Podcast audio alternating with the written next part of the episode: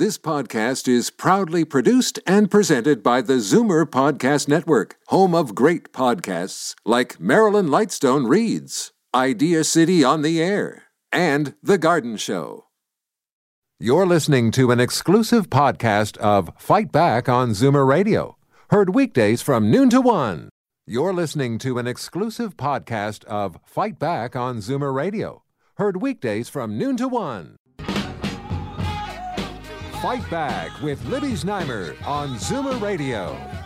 Welcome back. As we have been reporting, advocates say all the hoopla and the hurry around legalizing recreational marijuana uh, means that patients who use medical marijuana are being overlooked. Today, more than fifty criminal defense lawyers signed an open letter to Ottawa claiming that medical marijuana patients may end up unfairly punished under the proposed system because of the challenges of preventing high driving. And uh, as we've also discussed here before, there isn't exactly a test. Right now, it is a sobriety test. Uh, and anyway, the lawyers say that uh, the proposed limit of T H C in the blood uh, could unfairly penalize up to two hundred thousand licensed medical users because they consume the stuff regularly, and that could leave them with a higher level of T H C in their blood even days after using the drug. So on the The line, we have one of the lawyers who signed the letter, Sarah Lehman from Richmond, B C. Hello, Sarah. Hi there. So what prompted you and uh, your colleagues to write this letter to the Justice Department? Well, I wasn't involved in actually writing it, but I did put my signature on it. Uh-huh. And the reason why I support this is exactly as the letter outlines. This law um, seems to be unfairly uh, designed and, and not thought through very well before being passed into law that's going to have significant consequences for people if they're charged under it. I mean, the imposition of a criminal record is serious, and we don't want to see people who aren't engaging in criminal activity being branded as such as a result of this um, poorly crafted law.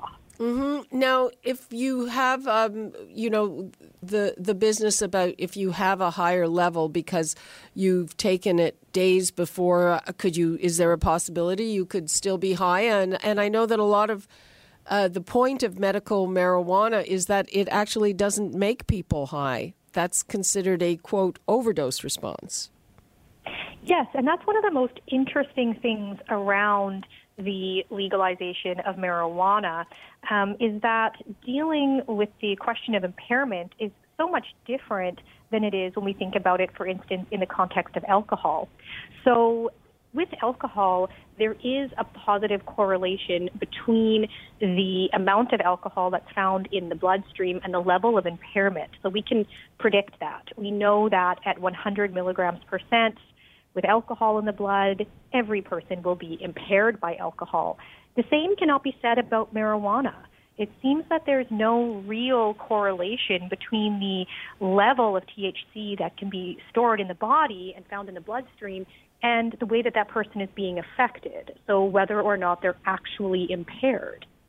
And um, I, I'm trying to wrap my head around this, uh, that, that there's also an opposite thing, uh, correct me if I'm wrong, that that you can use marijuana and, and be high, but if it's just, uh, you know, a, an occasional or a one-time thing, it might not show up on your blood.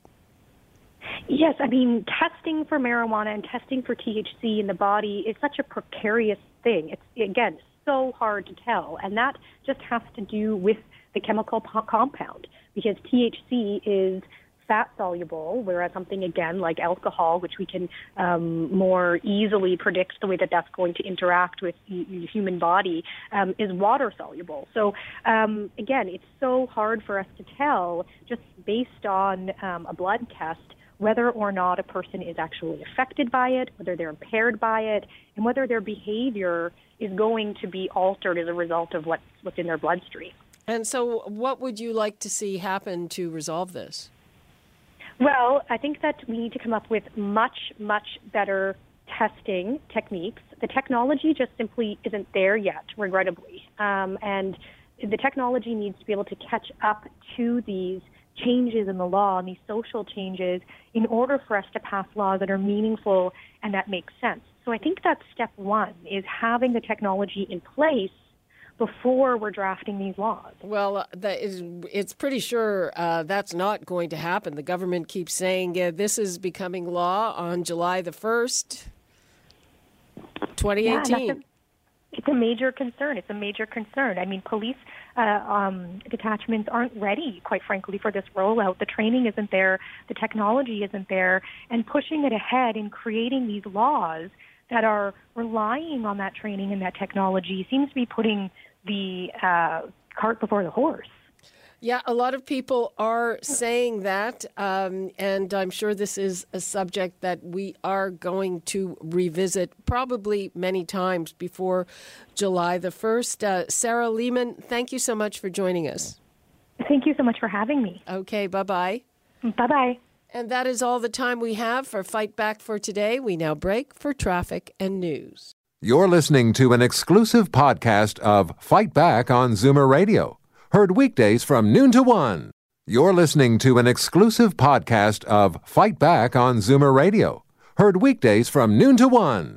You're listening to an exclusive podcast of Fight Back on Zoomer Radio.